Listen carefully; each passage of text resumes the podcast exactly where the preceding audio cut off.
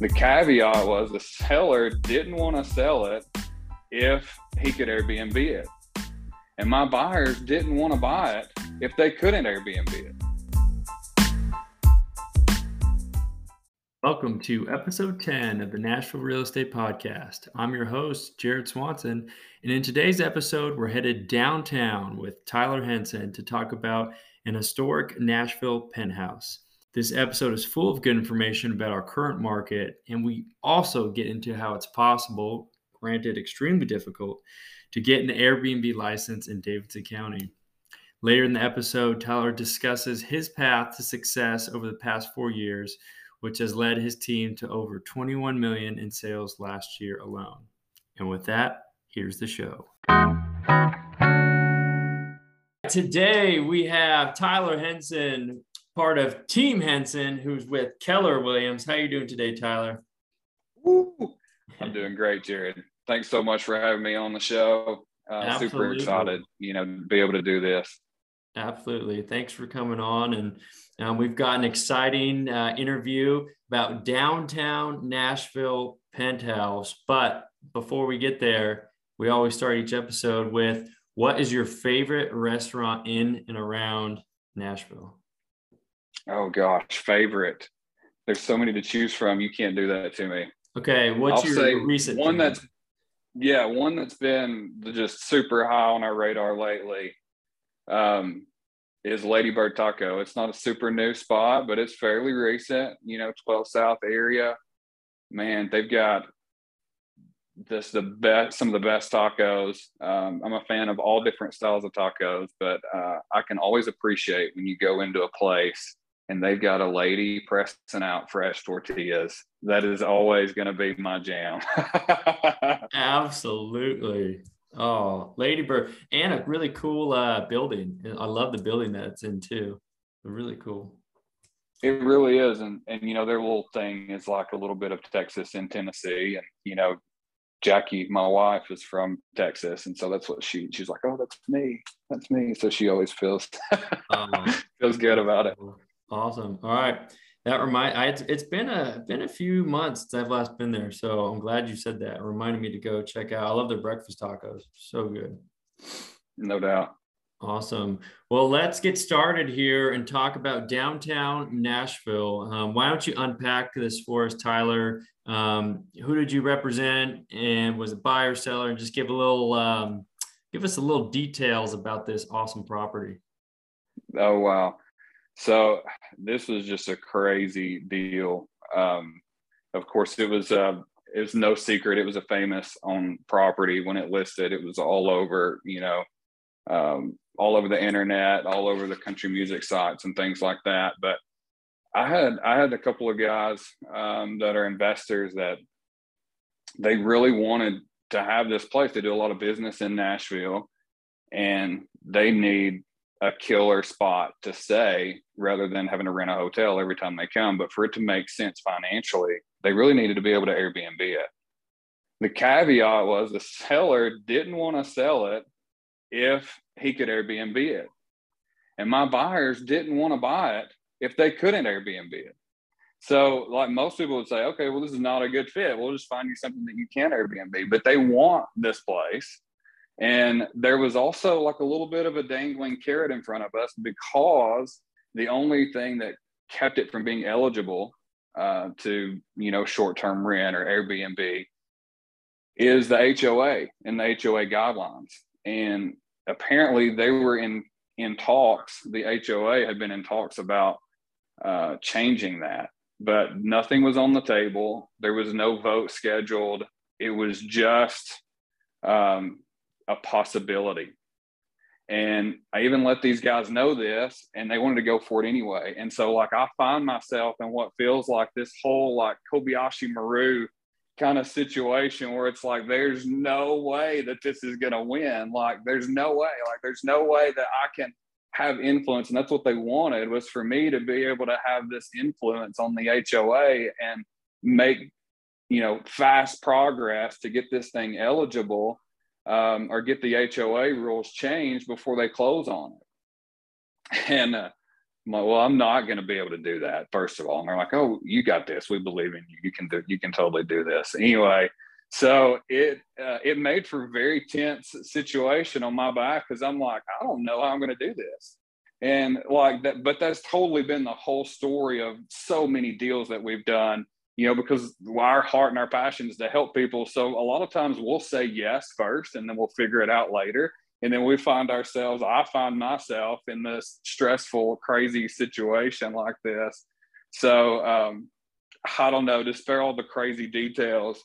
Um, the the seller's agent was magnificent to work with. She was so patient with me when things didn't look like it made sense. And of course you know maybe she won't listen to this but i couldn't give her all the information but we we worked through it and we actually did get set into motion. It didn't actually happen but got set into motion um, you know those changes. And uh, so the, it still hasn't happened yet. It's in progress but they ended up it ended up you know giving them enough peace about it that you know they move forward and they're super stoked. They're going to do you know a renovation on it. Hopefully i can go in and kind of update people with some photos on what that looks like afterward but they're super excited and it was uh, it was just a great day to be able to close that one out. Um, and Jackie and I just high fiving, like, I don't know how we just did this, but it just, it happened. And it probably wasn't me, but you know, it, it happened and we're part of it. That's amazing. That's so cool. And um, tell us a little bit more about the property itself, not not the exact location or anything like that, but just it, it's a really cool um, you know building um, and you know, how big was it? Tell us, you know, a little bit of specs on it. Oh, it was. Um, I mean, it was a big four bedroom place, uh, but really, you know, like, you know, nobody really cares how big it is. Really, what where it shines is like it has so much character because it's in an old building. You have this old exposed brick. Like normally, you know, the type of things that you would see you know, like in New York City or some, you know, some place like that, not Nashville. But it just, even though it kind of had that old style to it, it just poured out like Nashville vibes. Uh, and then it had, you know, this rooftop terrace, like you could go out and and totally see, you know, the Batman building. Like it was just like this thing is just like everything Nashville. Like you get on the rooftop, you can hear live music from downtown because it's just right there in the heartbeat of Nashville.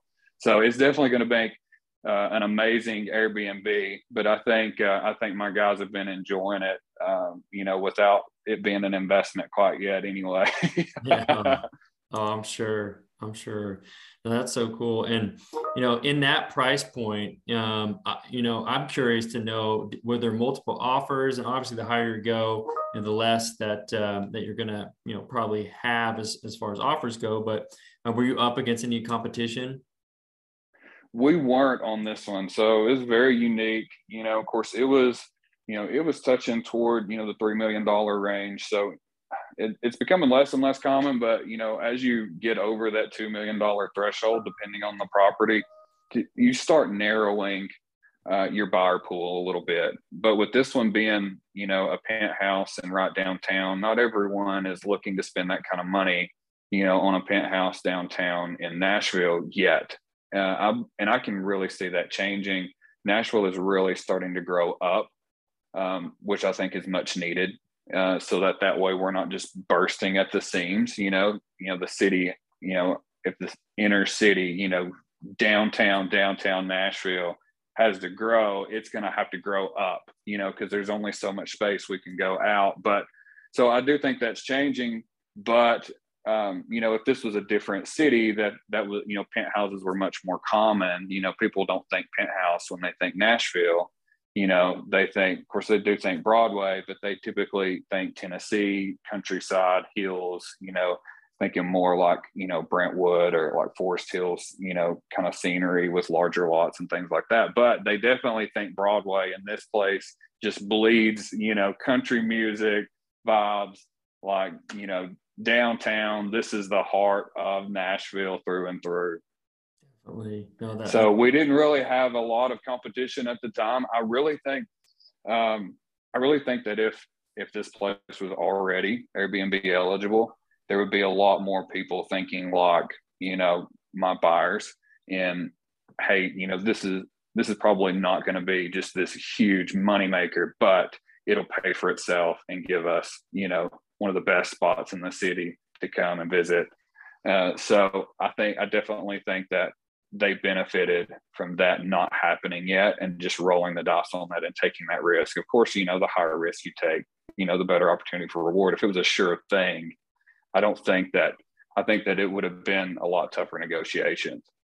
Definitely. And we were talking about this offline a little bit, but why don't you um, you know, share with us some of the changes in 2022, at least for Davidson County, as far as Airbnb for non-occupant um, owners. Um, what kind of is now, you know, the the law of the land?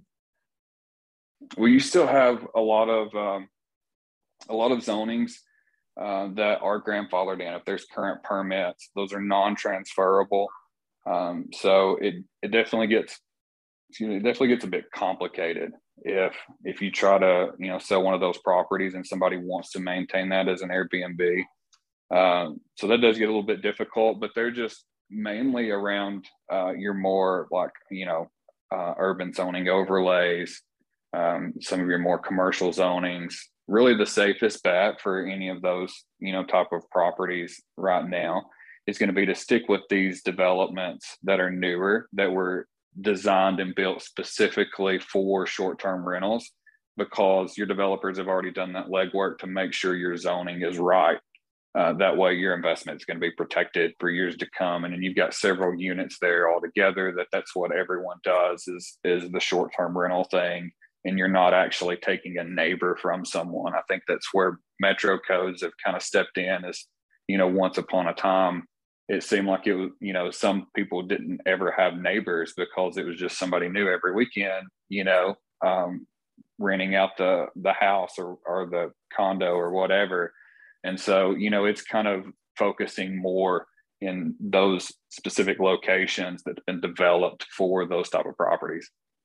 Awesome. Yeah. Thanks for kind of unpacking that a little bit. And because um, it, it, can get complicated. I know. Once you it start. really can. And I don't know, we really never intended to kind of get into that space. It just kind of happened, really. You know, um, we have one person interested, and I've always had interested interest in it. Um, we're actually, we actually have a um, short-term rental Airbnb type property under contract right now for ourselves that we're investing in. So, um, you know, we just kind of took interest in it and, you know, took this one client and, you know, he was willing to learn with us. And we just kind of took that knowledge and, and it just kind of stacked up, you know. Um, but, you know, it's definitely not like the area that we focus on and maintain. Like our mission is still to make it easier and more fun for people to buy and sell their homes. And so our heart is really for, you know, these people living in these properties. But it's definitely cool to get into that space and, and be able to help people sort out the complexity of those types of properties. Yeah, and one question I always like to ask, and you you've pretty much answered it, is you know what was unique about this, or what what did you learn in, in this deal? And it clearly you learned a ton, but is there anything else that you could think of um, that um, you know uh, was brought to light throughout this transaction? Oh gosh, just staying positive, man. Really, mo, you know, more than anything. Um, there are a lot of times I could have felt defeated in this whole thing. There was never really a time that I thought that they would just like back out. So I wasn't worried about like my reputation as far as that goes, and far as far as like you know having a risky type of contract. But it would I totally felt the weight of it being my fault uh, if it wasn't going to go, you know, for Airbnb. And even though like I really didn't have much control over that, I just felt the responsibility of it. So just, you know, staying positive and looking for opportunities, looking for, um, you know, just a way instead of an excuse. Uh, you know, that was, that was really, I guess my one of my big takeaways from that. It's like just always staying positive, always looking for opportunities, always looking, you know, for, you know, just a way to make things happen and to help people, you know, and keeping that attitude first.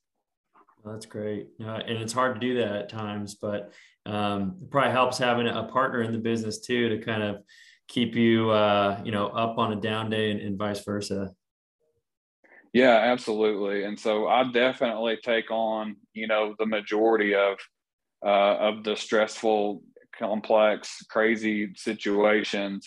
But you know, my wife Jackie and I working together, uh, it definitely helps. I can't imagine like being in situations like that where I don't have somebody cheering me on, saying, you know, I don't know what to do, but I'm here to help if you need it. And like, you got this. Like, I, I believe if anybody can do this, it's you. And I'm like, I, I can't, but it's okay because we're going to figure it out.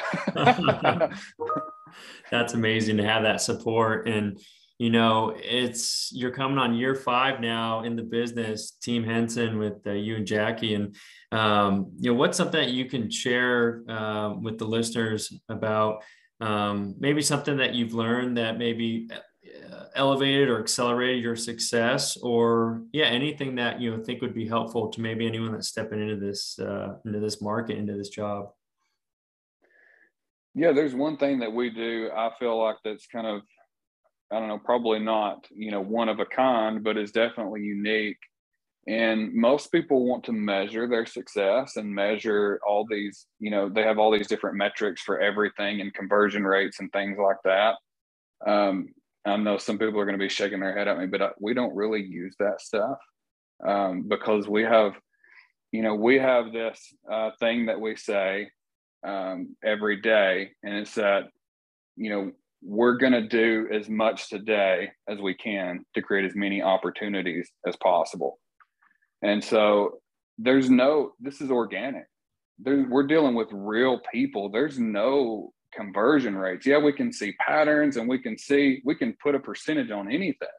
But at the end of the day, we're talking about a real human being that we can't place some statistic on and know how successful we're going to be. It's our connection with that person. And there may be somebody that we don't really work out too well with, like they don't see things my way or, you know, whatever or just maybe it's not a good fit, you know, but it's a good fit for someone else, you know, should that skew our entire, you know, metrics. But um, but to get back on focus, it's it's just seeing those opportunities, but also doing things that create opportunities rather than doing things specifically for a return. It's to create the possibility of something greater happening that we can't even see. And when we choose to do that every day, we see that crazy things happen that we never would have dreamed. You know, it's like, um, you know, we we closed over $21 million in properties last year, 51 properties, 43 people that we helped. Like, and I don't say that as some kind of flex. I say that as in our wildest dreams, we would have never imagined being able to do that. Like over 10 million in a year was unfathomable to us. And i fully believe that you know it's all the work that we put into it. I fully believe you know uh, leading up to that right? It wasn't just we did these implemented this thing at the beginning of of 2021 and it just it was very successful and blah blah blah. Our records show it. No it was it was every failure, every little thing that we did starting at day one of me getting my license, not having a clue what I'm doing and feeling so inadequate in writing a contract for my friend that, you know, took a chance on me, knowing that I haven't, you know, done this at all before. They were number one client, you know, uh, all that leading up to it, you know, but also it's, you know, it's God opening doors. You know, we're faithful to do the work, but without God opening these doors, there's no way we would have the opportunities that we had. Uh, but if we weren't looking for those opportunities and we weren't trying to create the possibility of opportunities, there's no way that those would have happened. Uh, and so you don't have to always have a clear cut path to everything.